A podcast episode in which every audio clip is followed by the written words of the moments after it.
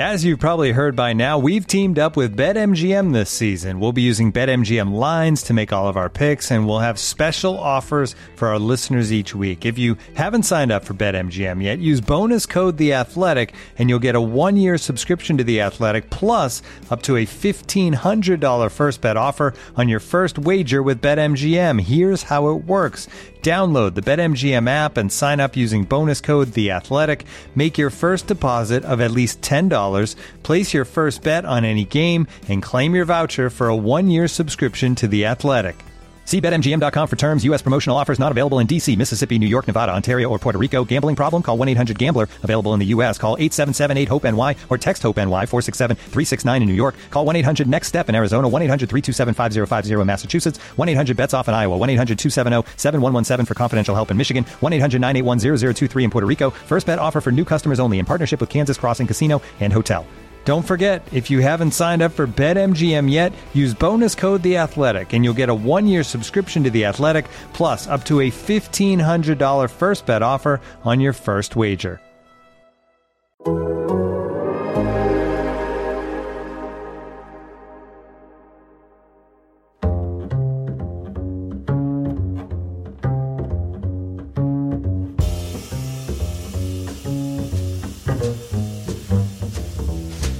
Welcome to Allocation Disorder recording live from the Hammer. That's right, we're in Hamilton, Ontario. I'm Sam Stejskal, joined by Paul Tenorio and Josh Kloke, my athletic friends and colleagues, and we are just back from the Donut Box, Tim Hortons Field, where the U.S. men's national team lost a World Cup qualifier 2-0 to Canada. Uh, Canada is remains atop the group with the results, moves one step closer to qualifying for a World Cup for the first time in a generation.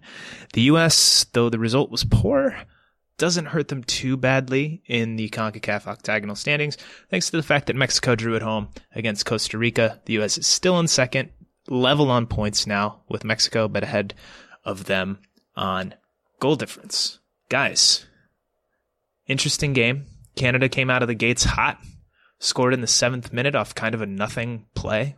Weird play, but an excellent, excellent move by Cyle Larin and Jonathan David to put them on the board. And it basically stayed that way until about 10 seconds left in second half stoppage time when Sam Adekugbe scored on the break while the U.S. was pushed up. Um, U.S. had a lot of the ball, didn't have very many clear cut opportunities. Um, Greg Berhalter after the match was really effusive in his praise of the American team. Disappointed by the result, but he he thought they dominated play. Uh, in some ways, that's true, but for all that possession and all of those times that they picked up the ball in dangerous spots in transition, they didn't really have any clear looks apart from one late in the first half on a set piece. Paul, I'll start with you. Overarching takeaways from this one. Well, first of all, I'm happy to be here in Hamtown with a native or a resident of Hamtown, uh, the Cloaker. Um, no, I thought for me it was really, and this is what I wrote in my story. It it felt like two very different types of teams.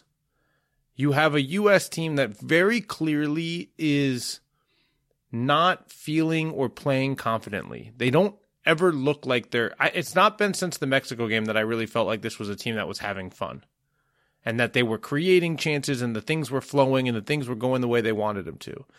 And I wrote at halftime, and I think I left this in my story.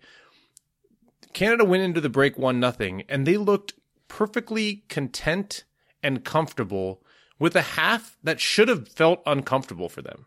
They were defending for the vast majority of the first half. It's not fun to do that. Chasing, running, going back and forth. They were happy with it. That's what they wanted to do. They've given the ball to US. Go ahead and try to break us down. We're really good defensively. And if you get sucked too high, we're going to beat you in transition. And it, it's just very clear that they are happy with who they are. They're having a good time. They're confident.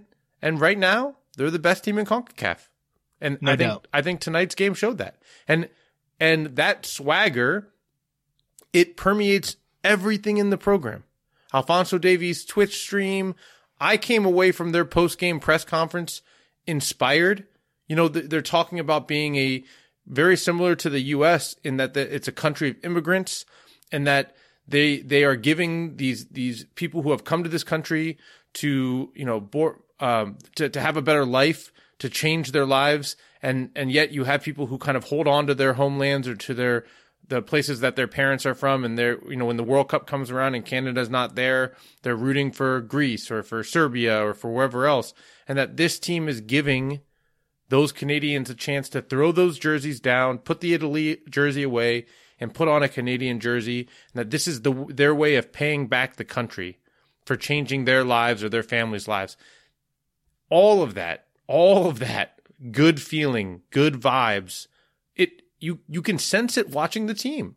You can sense it, and you can feel it in the stadium. It's a, it was a really cool experience, and and it, it to me is the biggest thing that separates Canada from the U.S. right now.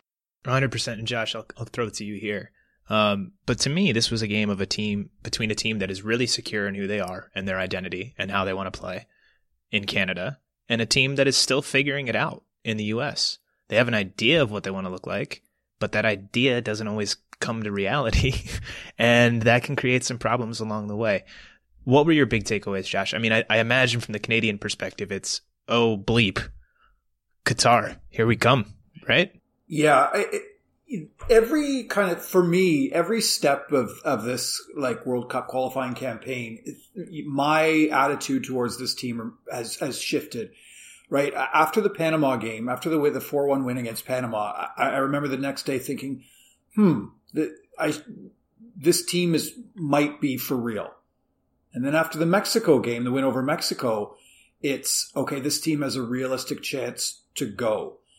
And after this game, walking home through beautiful Hamtown, I thought I, I have to really prepare for a few weeks away in Qatar. This was the first time that like I thought they, they are just hitting you. I am. They're going. And you guys know, like through the past, you know, few weeks when we've talked about it, I, it, it, hasn't been a joke. I really don't. I really wasn't. I didn't want to put the cart before the horse. I was. I. I thought the wheels were going to fall off at some point. That's just. But that. That's what's inter- interesting because that's the Canadian psyche for lo- for a long, long time when it comes to the men's national team. It's just going to go poorly. And what I saw today, probably for the first time through this qualifying campaign, was a Canadian team that wanted to be the aggressor. They wanted to be the bully, right? This was a team that got stuck in on tackles better. This was a team that literally pushed players around, right? Tajon Buchanan, who's known, you know, for his offensive flair, getting stuck in, you know, getting in kind of a shoving match with Dest and Dest kind of walking that was backwards. so telling. Right. And I, I kind of, it was because I look at that and I'm like, this team, you said it, Paul, and, and this was the big kind of theme in my story.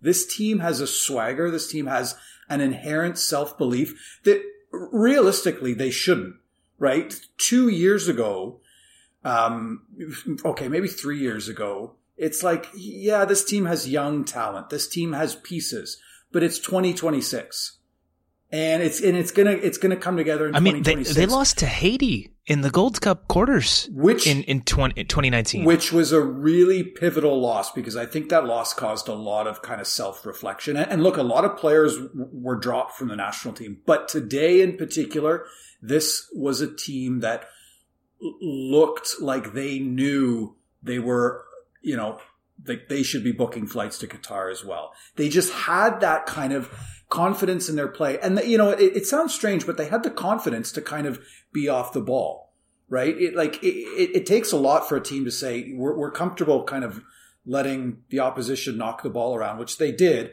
I think the United States had what, 62% possession? They had more shots, but the game never really, the result never really looked in doubt, right? It, it, it maybe you thought like, they they draw, but Canada never looked like they were going to lose this game. And it's it's it's kind of it's that weird intangible thing, but this team just looks more confident than any other team in Concacaf. And uh, and I mean it. It's strange. It's strange to to see. I don't I don't think there's any doubt. And you said a word in that in that Josh that I would like to go back to and it was bully. Right? And and that 2019 game in Nations League in Toronto where Canada won 2 nothing uh, the first time that that they got that result against the U.S. and, and now this series. Who knows? Maybe it'll take on a little mystique, right? Much like Dos a Cero between the U.S. and Mexico. But they were the bullies in that game in 19. They absolutely bullied them. Like it was like they beat the crap out of them. Like they were winning all the duels, they were fouling, and the U.S. wasn't a match for it. Today, the U.S. in the run of play was physically like they were good. You know, they they were they were stacking up. They were flying into tackles. They were playing pretty fast. They were doing those things fine. They matched the intensity level. But the difference was you need, like that Buchanan Dest situation, right? Canada was confrontational. They were aggressive, right? It's here's this stereotypically polite country, right? Getting all up in everyone's grill all the time, and the U.S. did not fight back. Like not barely one time, and and it came at the very very end of the game. And th- and that to me was a huge difference in this game. We can talk about the U.S.'s struggles in the final third and with the final ball as well, but to me, what I will remember this game is for is for that mental edge that Canada had on the U.S. And and, and there there's something Milan Borjan said the U.S. he thinks the U.S. is scared of Canada now, and I don't know if I would go that far, but there's something to that. I don't know. I don't know what you think about this, Paul. I think that the the the reality is that this team lacks guys who want to do that. At least guys on, that are starting. Like Kellyn Acosta wants to mix it up. He does. And I think Re- Weston Reggie McKennie, Cannon. Reggie Cannon, Reggie Cannon wants in. to mix it up. I don't think I don't think Weston McKennie wants to. He will do it. But he he very clearly thinks that he, there's more value in the head games that he kind of plays. He goes and he helps guys up and he jokes with them and he pats them on their back and he's always checking in on guys who are hurt or pretending to be hurt. And it's become kind of his thing, his shtick. And I think he he thinks it like gets him a little bit more leeway with the refs. Maybe I don't know, but you know, to that point, what that that Kloke said earlier, like like Dest walking away from it. I mean, sometimes that's a good thing. Sometimes you want to avoid picking up a, a dumb yellow in a tournament where two yellow cards across 14 games gets you a suspension. Right? You you got to avoid those moments, especially now in the crunch time. But at a certain point, like in the first 31 minutes of the game, Canada hit Christian Pulisic on three different fouls that should have been yellow cards. All three should have been yellows. Only the last one got a yellow. And Christian was banging the ground after every foul because it hurt. he was getting smacked down into the frozen and, turf. and no one on the U.S. did anything about it. Nothing. They didn't. They didn't eye the guy and wait five minutes and, and hit him with the retribution. There needs to be somebody that's making those those. They need they need an enforcer, and they, they need the and hockey guy. I will say credit Tyler Adams a couple times. His instinct was to get stuck in after that happened to Christian, and he backed out of it because he knew that if he picked up a yellow, he would miss Honduras, and they have to get six points at home in this window. So Tyler couldn't be the guy this window, but that means somebody else has to step up. Like, and, that should be a discussion. And and I, really quickly, Herdman talked about it in his press conference. They knew that the U.S. could be really dangerous in transition, and so they discussed fouling early, fouling early, breaking them out of the rhythm. That's a part of the game plan. Similarly, like anyone who's played soccer can tell you, there are discussions on the team. Somebody's got to be the guy who's going to say, no, you don't get to foul Christian Pulisic that many times and get away with it. Or else I'm going to hit Jonathan David or Cyle Larin or, or and make them pay for it. And that just didn't happen. Sam, we we wrote about this um, in our story earlier this week um, about that 2019 game and how it was a focal point of the Canadian team to key in on Michael Bradley and say we have to play him physical because we know that he's the engine, everything runs through him. So let's get on him because he's not particularly fast. So let's foul him. Let's play physical, and it led to the second goal that game. I saw that with Pulisic today. I saw them try to get in his cage, you know, and and throw him off and. I, I, from my perspective, I, I didn't think he was effective at all. Right. So when you kind of, when you focus in on the linchpin of the team and kind of eliminate him from, from, you know, putting together dangerous chances, that's the game plan that worked last time. And I thought it was interesting that that was the one kind of piece that they tried to replicate from 2019. Yeah, and, and I think I think they will continue to do that in future games against the U.S. Like they, they kind of are in their head a little bit at this point. And, regarding Pulisic, I thought he played better than he did against El Salvador, but I didn't think he was particularly effective tonight. There was one play in the first half, pretty early on after Canada scored, where where Aaronson I think picked up a second ball and, and cut inside and was able to play him through on the left, and Pulisic cut in on his right, and Canada scrambled pretty well, and I think Kamal Miller ended up sliding over and blocking the shot, and that was kind of his, I don't know, that was probably his most dangerous moment of the match. Um, again, it was a situation where he was trying to find the game. Canada did a good job trying to take him out of it, but I, I really do have questions about the way that he and McKennie move on the field, right? They they kind of go wherever they want. They freelance, and and that's understandable with Pulisic in particular, right? You want him to pick up the ball in spots, right? You want him to drop inside. You want him to do those things. But part of me thinks the U.S. plays better when guys are in more defined roles, particularly on the wing, and they just go vertical, and and and everyone kind of knows where they're going to be. Um, same with McKennie. You know, in a three man midfield, do you really know where he's going to be at any given time? He's popping up at like left back here and there, and, and and, it's fine, and he has some good moments, and he creates some things, um, but it's not super. What's the word I'm looking for? You can't really have any expectations with where those guys are going to be, and I think that makes it harder for the entire team. I, want to simplify something here, and I, I really do believe this. I think and, and Sam, I was trying to get to this point in the car on the way back from the stadium, which is that like there is, and and Greg Berhalter talked about this a little bit. There's one thing in my mind that truly separates Canada from the rest of Concacaf. They have the three, two, and maybe the three best players in the in Concacaf in the final third: Jonathan David, Cyle Larin, Alfonso Davies. Those three guys scare you. I think uh, Jonathan David for sure is the best striker in Concacaf. Alfonso Davies, for sure, the best player in CONCACAF. I think Cyle Larin is criminally underrated. But when you look at the issues that Mexico is going through right now, they can't score goals. When especially when Raul Jimenez is out. They they they've struggled in the final third. They've struggled to create. Their wingers are very talented, but they can't do it. And it's the same issue with the US. They've struggled to create or they've struggled to score. And that's that holds them back significantly. And, you know, John Herdman was talking about in this game, Weston McKennie was dominating at points. And he was. He was trying to do everything that he could. And at times he was taking on two, three, four defenders and earned a foul out of it. You know, he was picking up the ball and looking around and being like, nope, I'm just going to have to accelerate and beat this guy down the line and doing it. But he can only do so much. He can only link the back line to the forward line and he can't he's that's not his job. That's not his role to score the goal too. And they need christian. He came closer than anybody else on the us to doing so today. Yeah the header. But he they need christian Pulisic to be a difference maker and it hasn't happened. It has not happened yet.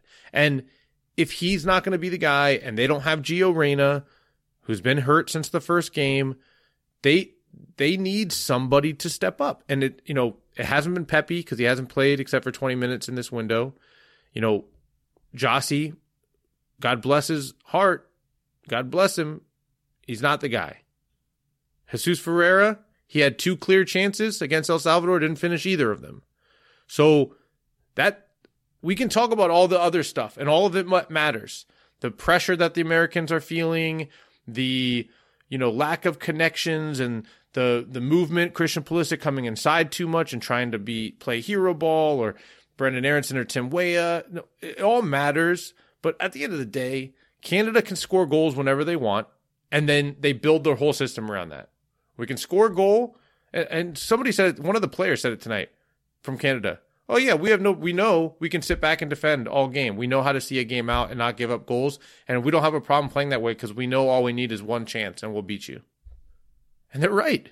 Like I, I think Canada's um, defenders for a long time have taken a lot of slack, right, or taken a lot of flack. Like they, that was one of the questions coming into this this final round of qualifying, right? We know that they can attack. We know they have speed on the flanks, um, but are their defenders going to be able to hold up? And that's one thing that stuck out today, and, and has stuck out over the past few months is just how how well they've defended, how aggressive they've defended. And to me, what I, I, thought was interesting as well was just, you know, anytime there was a loose ball, Canada collapsed with multiple defenders on these loose balls, on American defenders. And they did a great job of kind of isolating, you know, any any of the American kind of teammates nearby. And I, I just think that's something that that, you know, this Canadian team has as well. And again, you didn't really think that they were going to need those defenders. You thought they're going to be winning 3 2 games, 4 3 games. They're keeping clean sheets. It's, again, I, I, it's still surprising to me how quick this turnaround has come and how they're kind of, like you said, they're, they're, they're intimidating teams. Like Milan Borjan really believes, like you said, that the Americans are scared, right? You could just feel, I mean, we talked before the game in, in that live room about how there was only going to be 12,000 fans and I don't know what the atmosphere is going to be like. It's great. It was, it, it felt a lot bigger. I think, you know, Canada. No way that was 12,000 fans. There's no, no way. way. There's no I was going to say it. way. I, I mean, we could obviously only see like one half of the stadium, but I mean, that half looked three quarters full. it, it, was very, um, again, this is just as a, a, native Hamiltonian. It was very, it was an embodiment of, of Hamilton, which is kind of this, this gritty steel town. And they played like that. It's just fun. And I asked John Herdman that. I'm like, your, your team is just having fun now. How much do you think that matters? And, you know, he talked about how once this team kind of if they buy into the the tactical setup that they kind of have the freedom to to to play that way. And and I don't know it's it's impressive. And it um I mean you guys saw it, it you guys have been to games in Canada before. The, the crowds are changing. People are looking at this team differently than they ever have. And um that's going to matter a lot over the next few months Guys, let's go to a break here in a sec, but I cannot believe we've gotten this far into the show without mentioning the fact that Alfonso Davies did not play in this game. And Stefan Eustaquio. And Stefan Eustaquio. Probably two of their best players. I would say they're two best, well, probably not after this window, but going into this window, were they not their two best players? Two, there's certainly two of the top three or four, right? And, and Davies is number one with a bullet, like, no doubt about that. But, but yeah, Eustaquio is probably their best midfielder. And, and he wasn't even there. And, and they did this I, I don't know. There, there's a lot more to unpack. Stay with us. We'll be back to talk about all of it on allocation disorder. Looking for an assist with your credit card, but can't get a hold of anyone? Luckily, with 24 7 US based live customer service from Discover, everyone has the option to talk to a real person anytime, day or night. Yep, you heard that right you can talk to a real human in customer service at any time. Sounds like a real game changer if you ask us. Make the right call and get the service you deserve with Discover. Limitations apply. See terms at discover.com slash credit card. Looking for an assist with your credit card but can't get a hold of anyone? Luckily, with 24-7 US-based live customer service from Discover, everyone has the option to talk to a real person anytime, day or night. Yep, you heard it right. You can talk to a real human in customer service anytime. Sounds like a real game changer, if you ask me. Make the right call and get the service you deserve with Discover. Limitations apply. See terms at discover.com slash credit card. And we are back. That's right. Paul Tenorio bringing us back from break. Sam is, you know, just sitting there letting me carry the piano as usual.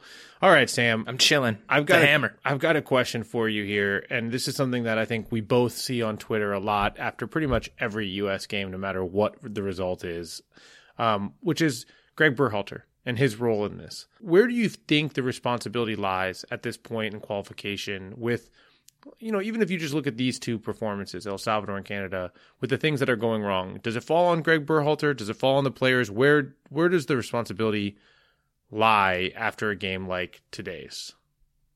Well, I view these things in two categories. When a team is having problems, a national team, is it a coaching problem or is it a player pool problem? Right? So, for instance, like, you know, before when when this team was selected last week for this window, right? People were mad because he only called one left back, right? That to me is a coaching problem. There aren't a ton of left backs, but you're putting yourself in a dangerous spot for no real reason, right? They're also mad because, oh, the strikers aren't good enough. That's a player pool problem. Greg Berhalter has no control over that sort of thing, right? People are mad that he's playing Gyasi Zardes. Well, Ricardo Pepi's not playing well, and Jesus Ferreira didn't do what he needed to do on Thursday night against El Salvador, right? So you try something out, game plan dependent as he was saying after the match. Um, the Pulisic one, I don't know exactly. Like that one to me feels more like a player problem than a coach problem of a guy who's lost his confidence and just like it's not clicking at this moment in time. Talented player, of course, right? But it's just not really working for him. Um, I do think maybe more of a defined role could help him there. There are things that Berhalter could do that I think would help out in those ways. I don't think he should be fired, though. You know, first of all, the U.S. is still in a solid position in qualifying. They're in second place. If they take care of business against Honduras, who is bad at home on Wednesday night, then they're still going to be out, out. Well, they'll still be in second place, but they'll be in very a very very good spot to qualify for Qatar. You know, and that is the objective. It's it's weird to get into these conversations because the results are decent. You know, since that Canada game in 19, they've played I think 30 games or maybe 29, and, and now they've lost three of them. They've won like 23. Like the record's very good, right? But a lot of those games have been against bad teams, and most of them have been at home. So how do you judge? You get into the performance. All right. Have we dominated? Has the U.S. dominated in any of these matches? Not really. Not very many of them. I get the frustrations. Um, I, I think that the U.S. could be playing better than they are playing. But I also think that Berhalter has made progress. Uh, and I think the team, I don't know. They're not at their ceiling, that's for sure. But I don't think it's entirely a coaching issue. You guys would have, I mean, for the last few days, you would have, you know, listened to, to John Herdman's press conferences. And we talk about John a lot. He's this, you know, charismatic figure. And I mean, Canada's going to qualify and they're going to build statues of him. We, as, as like, you know, in the Canadian soccer media, we, it, a lot of John's messaging, um, can get a bit redundant because it's all very dramatic and it's, it's, it's big on, you know, these grand proclamations and it's, it's very, you know, William Wallace, you know, rallying the troops. I guess I just wonder because it's it looks like it's working and it looks like the players have really bought into that that that attitude. Like, is that something Berhalter could stand to to use more of, or or I like I don't know. I'm curious. I, I will tell you this: after watching the post game press conferences with the players, I will tell you that Canada is more bought in on Herdman than the U.S. is on Berhalter, and I think some no, of that it's not even close. It's not even close, is it? But I think Sam, and tell me maybe I'm wrong here, but I think there's two things that are a problem with that. One, I think Berhalter is a little bit more of a, a tactician, details kind of a part of every inch of your life when you're with the national team, which you know I'm sure can be a little bit overbearing at times. And and he thinks through everything, even like how he structures where people sit and like things like that which is is meant to try to bring the group closer together and I think works. I'm I'm not criticizing some of those things, but I think there's just a little bit more of that. The second thing is I think there is in my opinion more ego in the US men's national team with individuals than there is in the Canadian team. Alfonso Davies is the best player in CONCACAF. He is the biggest star in CONCACAF, arguably, outside of maybe Keylor Navas he it's true. Keylor Navas love probably, the Costa Rica shout out there. I'm just I'm sorry. Keylor Navas has won multiple Champions League trophies. Okay, so let's just start there. Anyways, no no disrespect. I, that was just out of left field. It made me laugh. he he has no like no hint of an ego. He's watching on Twitch. He's screaming for his teammates. He's giving them all nicknames. The Twitch thing is so awesome. It's so oh, great. It's so and awesome. like He's got his team- dad beside him, just sitting there. He's got his dad Yeah. there. It's just it's oh, that's so fun. It's fun. Yeah, and the team embodies that, right? They take on, I think, sometimes the personalities of their stars. And right now, the teams have. Canada is fun, like Alfonso Davies is fun. The U.S. is kind of, to quote Sam Stejskal, kind of sad boys. Like Christian Pulisic is a sad boy. You know, there's there's an element of just stress and pressure and and I, you know, I should be better and why aren't we better and do I, is it the coach? Is it me? Do I need to listen to this guy? Does he experience anything? I've, I've, there's just all these feelings. And I think with the, with the Canadian team, it's not that at all. Which It's is not that so at all. There's a leadership void. Well, which is so interesting to me because when you think about how much a player's stock can rise by going to the World Cup, there's a lot of Canadian players that know that if they go to the World Cup, their careers are going to change drastically and they're going to move on to bigger clubs because of that. Sam Adekugbe Josh, Josh, their lives are going to change. I know, I know, but I'm saying that there are so you Like, would look, think look at the '94, the '94 team for the U.S. That's what this Canada team could be. But you would think that this Canadian team would feel that pressure because you don't think Sam Adekugbe knows if I go to the World Cup, I'm going to move on from Norway. You don't think Alistair Johnston thinks like, if I go to the World Cup, I'm getting some European team is, is coming after me, right? You would think that that pressure would be on this Canadian team because again, they haven't been to a World Cup since 86. Most of the players weren't even alive at that point. Um, but they don't have that. And I, I don't know whether that's, you know, the, the media just kind of getting behind this team because to be fair, we have. It's it's it's this roller coaster ride, and and a lot of us are just kind of you know writing about that happiness that they kind of embody. Um, but you would think this Canadian team would feel that pressure, but they don't. They are completely void of it. Well, it's just a question of mentality and attitude, right? And Canada, like Paul was saying, I think takes on the personality of their coach and their star player, both of whom are like very supremely confident people who carry that into the group. Both pretty extroverted, it seems like, with Herdman and Davies. Both pretty fun loving. Both seem to be smiling quite a bit, you know? So that trickles I think down Herdman's a little bit more paranoid Fair and enough. uptight than Fair. Alfonso Davies. Well, he definitely, he definitely has that, right? But he also presents the other side as well, right? And, and Davies, I think we can all agree on what I was saying there. I'm pretty sure. Um, and that trickles down to the rest of the group. In the U.S., it's like, who's the leader in that locker room? You know, the the captain's armband rotates all the time. Christian Pulisic was did not have the armband tonight. It was given to Tyler Adams. This was the first game that Pulisic started in qualifying in which he was not captain. Like, who's the leader? Right? Is Berhalter the one stepping up into that void? Does he have that personality? Like, do the guys take him seriously in that way when he's in the locker room after the Mexico game saying we went sicko mode on them and people are laughing at him? It's good natured, don't get me wrong, in that instance. But like, he's not really the type that seems like okay he's he's going to give the rah rah motivational speech and that's fine coaches can succeed that way he's succeeded that way but it does create a little bit of a vacuum and i don't think any of the players have stepped up into that void and i think that's a bit of a problem for the us And, and that's again comes back to the question of who's the problem. And I think there are some issues with this young player pool. It's a part of being super young. And none of these older players either are starting or have the personality to be that guy either. And and with Canada, let's let, we should also point out that they are an older team than the U.S. They do have guys who are veterans compared to the U.S. that that play important roles.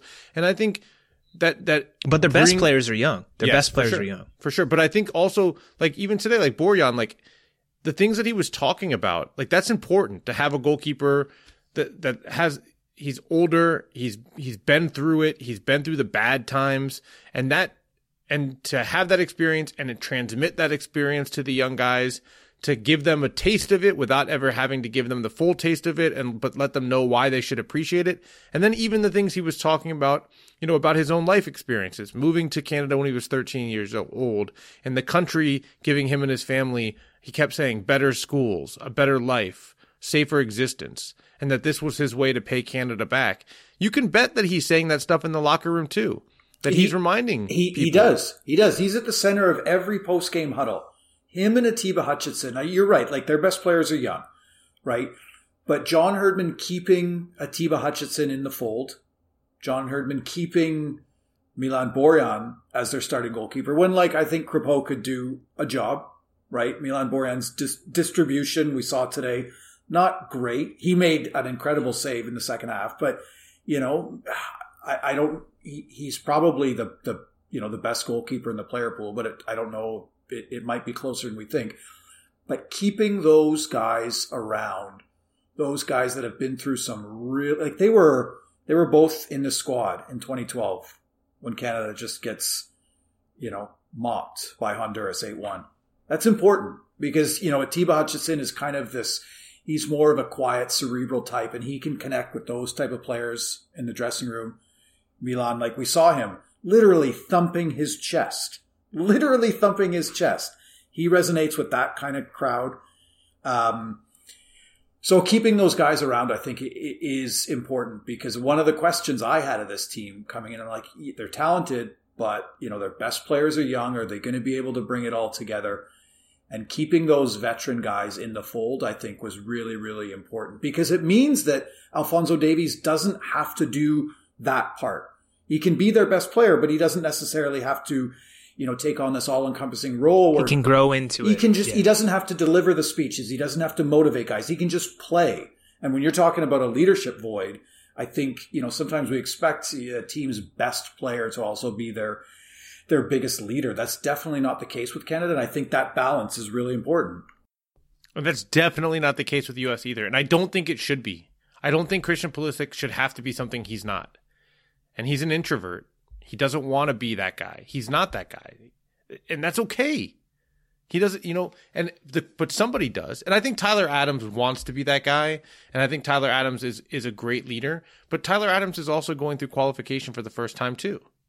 And so uh, there are just these moments that are missing. And and again, as another example, today Tyler Adams couldn't get stuck in and be the guy picking up the yellow, or shouldn't have been. You know, if he's being smart, so that he can be available for Honduras, and injury aside. Like, but there, you need guys who understand those moments, understand what leadership looks like, and I think that's again that's a player pool, pool problem. And you know, just because you have the experience, people might listen to this and say, "Oh, what about John Brooks? He wasn't there." Well, John Brooks, just because he was there, doesn't mean he's the guy that fills that void. I don't think he is. You know that it's not just about were you there; it's were you there, and do you have the personality and the leadership qualities to do that? And I think that's lacking. And it's a it's a it's a part of the problem when you have a young team, but the U.S. also knows that with this young pool. And so, yes, I think some of that stuff that you see from Greg Berhalter doing that is him trying to fill a void that he knows is gone, trying to do things that can unite this group, doing things like the game balls and pulling the people up and making them give a speech.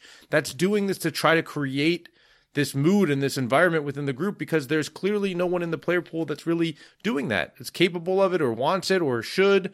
And and and so there is this constant battle of trying to create the vibe in the group however you can. And I think Canada has nailed it. They have the chemistry. They have, you know, Borjan said, you know, there was a question about what's changed in this Canada team. You've been here for 12 years. You've gone through, and he said two words, John Herdman. That was his answer. So they have the coach doing it. They have veterans doing it. They have Alfonso Davies and his fun loving. It's, it works. And I just think that that's missing from this American group right now. And maybe it comes around and, and maybe it doesn't matter. You know, I think I, I'm a big proponent and believer that tournament play is built for younger teams because you you throw everything out the window and it's it's literally like game by game and you just go. And th- sometimes the less you know, the less pressure you feel. But I, I don't know, man. I wrote a lot about today.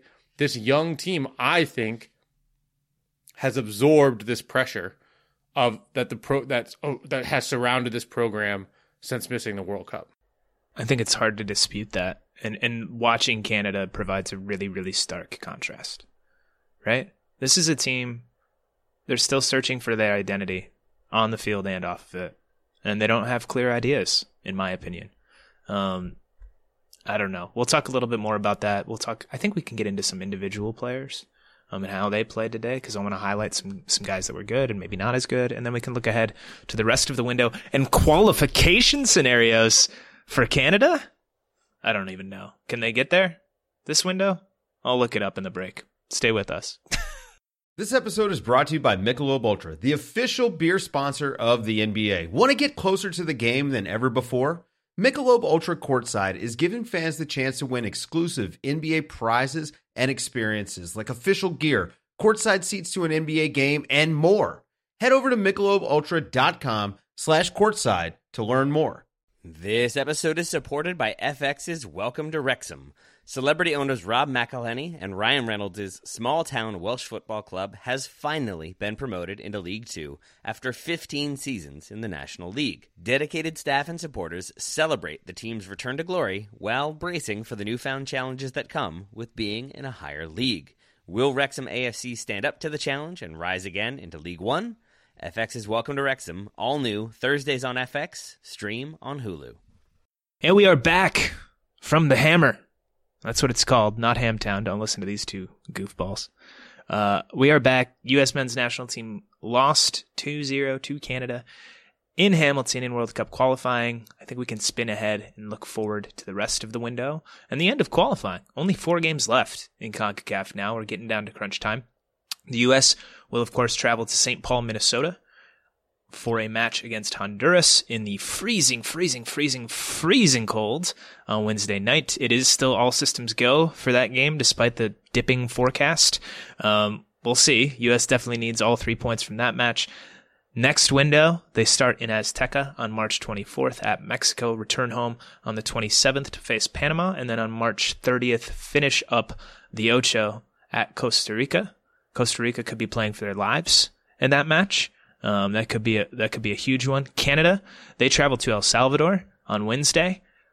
Home uh, away at Costa Rica to start the next window. Home to Jamaica, who way things are going looks like they might be eliminated at that point. point, and then on the road to Panama to close things out. Uh, we'll start with the U.S. The conditions are going to be a huge storyline before the game, but Honduras is not a good team, and this is this is a game that the U.S. should win. You know, even in the freezing, frigid conditions that we're going to see at Allianz Field up in Minnesota. Pretty simple path still for the U.S. to the World Cup, despite everything that happened tonight. Win your two games at home Honduras and Panama. Mexico beats Panama on Wednesday at home. And Costa Rica doesn't win out um, with beating Jamaica, Canada, and El Salvador. That's it. Very doable, very reasonable path to the World Cup. And the expectation should be that it that it goes down that way. You're you're playing Honduras at home, you should win that game. You're playing Panama at home, you should win that game.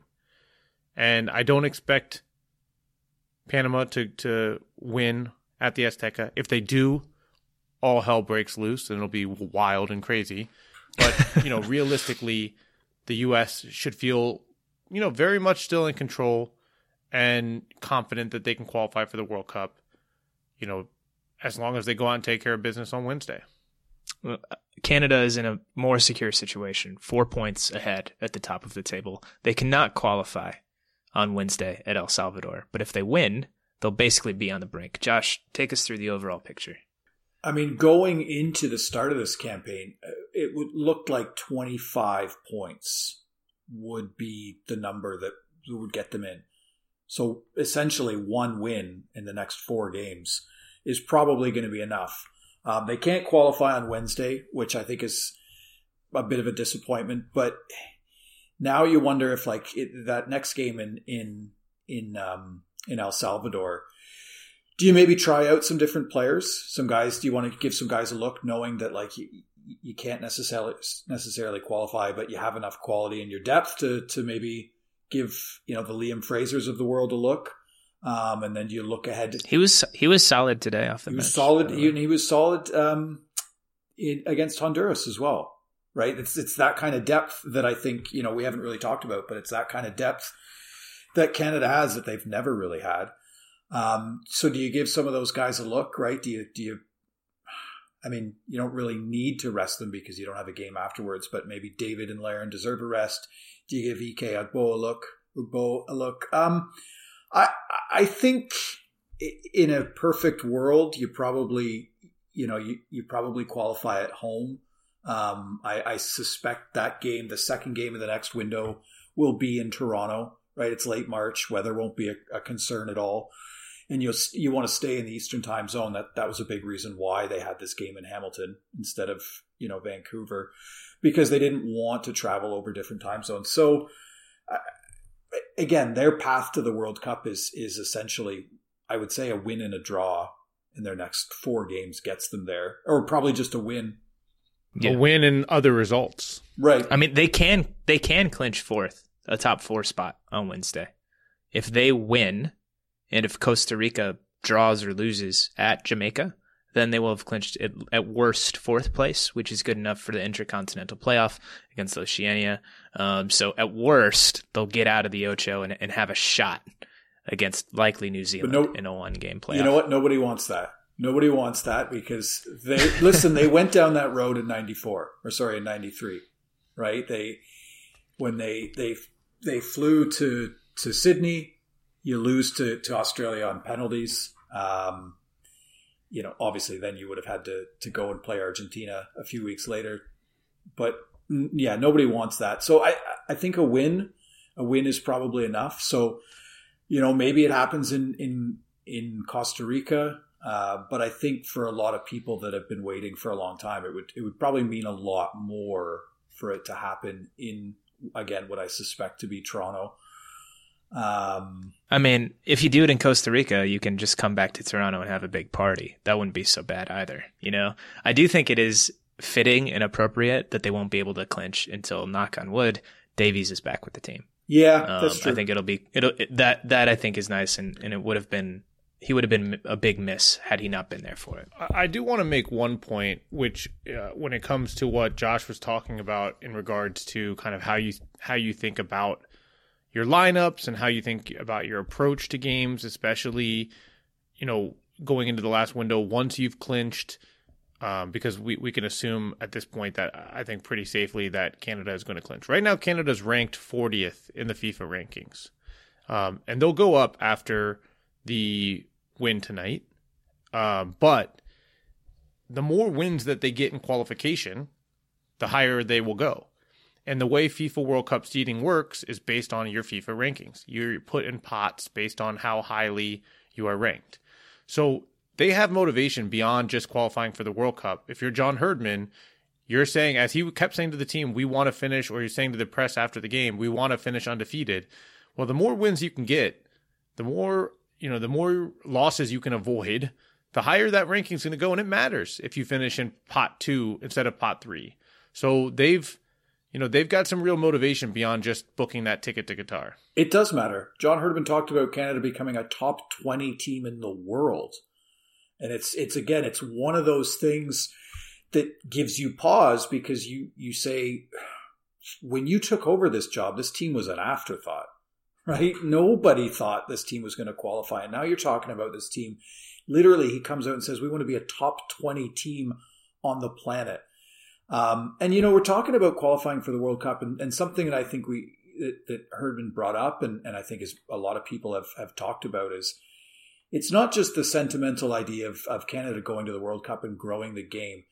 The financial incentive of them qualifying and what that could do to create more of a kind of a soccer infrastructure in this country that I think has been lacking for a long time would be exponential.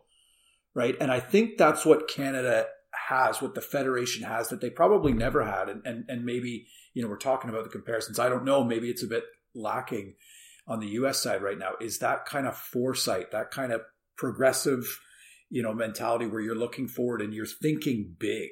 You're really thinking big and thinking, what can we do with the millions of dollars that that will, you know, come into if we qualify for the World Cup? It's that kind of grand aspirational thinking that that the federation has never had. And, you know, again, seriously. And and it's games like today where you see that on the pitch. And, you know, we're talking about we're talking about oh they could get fourth you know on wednesday. And and nobody wants that right? They're swinging now. It's it's it's big. They should win. They should win the whole thing. They should win the group you know? Josh i have a question for you. Obviously mexico in edmonton was iconic where does how does this one compare to that you were at both I think the surroundings, the the kind of atmosphere. You had a full stadium in Edmonton you, you, you had the snow, you had arguably the the most the, the best viral moment in in Canadian soccer history, which is Sam. The dive, the Sam dive into the snowbank. Like you, you know, you can't write some of that stuff. Um, I, I, I just think it was interesting. You know that that week where Canada just kind of camps out in Edmonton, and what I felt there was, you know, there were there were banners all around the city promoting that game. You knew Canada was in town.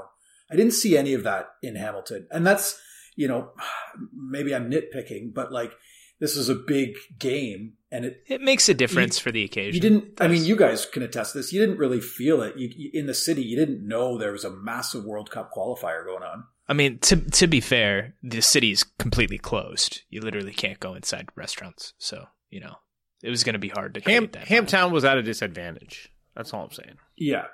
So in terms of eh, significance on on kind of the, the greater story, it's right up there. But in terms of like memorable moments, I, I think that game against Mexico is, I mean, it's it's arguably the the, the biggest you know, or, or, the most noteworthy game in Canadian men's soccer history. It's right up there with the. It's right up there with the win in Newfoundland. It's, I mean, I guess no, that, it's a low, that makes it's sense. a low bar. But and and how depressing is that for USMNT fans? That not only are they now worse than Canada, but they can't even be the the top, you know, victory in in Canada's uh, cycle. You know, that's that's rough.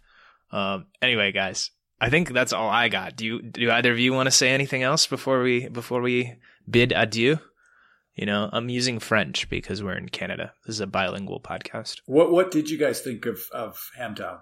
What are your, what were your impressions in your 48 hours? I mean, I had a lovely a lovely Saturday night at Joshua Kloke's house. Uh, he made some pizza for us. We met his lovely family. That was fantastic. He made some pi- um, pizza, loaded up his fridge with beers, local beers yeah. for us. It was the only I bar only had in one say- or two I'd bosses, say- you know, just a couple. Yeah, just a couple. And, you know, I got upgraded to a suite and I've taken two baths and a jacuzzi on this trip. So it's been pretty good for me. Um, It's a ringing endorsement. I think on that note, ringing note, endorsement for Hamilton's tourism board. I think on that note, we that's how we say goodbye. Um, if you have access to a jacuzzi, take advantage of it. Thanks for listening to Allocation Disorder.